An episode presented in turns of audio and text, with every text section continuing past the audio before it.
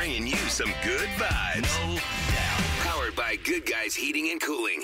Animal shelter in Fayetteville, North Carolina received quite a shock after a recent storm last week. A nameless man dropped off an orphan litter of puppies at the shelter's door. The five pups, They're so cute. they're about two months old, left with a note that tore at the heartstrings of the animal shelter. The note included the fact that the pup's mother had been hit by a car and died at the side of the road. And the man said, I knew from feeding her she had puppies somewhere, and after searching where I would usually see her, I found the puppies. The man apologized for leaving them at the shelter, but said he's homeless and cannot afford to care for them. Quote, My heart shatters for them and for their mother. He added, I just want them to be given the chance their mother, like myself, was never given.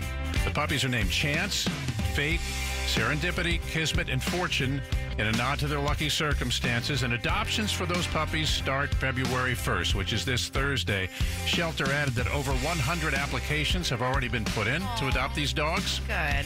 And a follow up post online, Fayette Animal Protection Society said it still has not heard back from the man. They're hoping to, that there have been several people who have offered to help him get back on his feet. Oh, wow. That's such a pretty good happy deal. ending. And that's your good vibes for a Monday.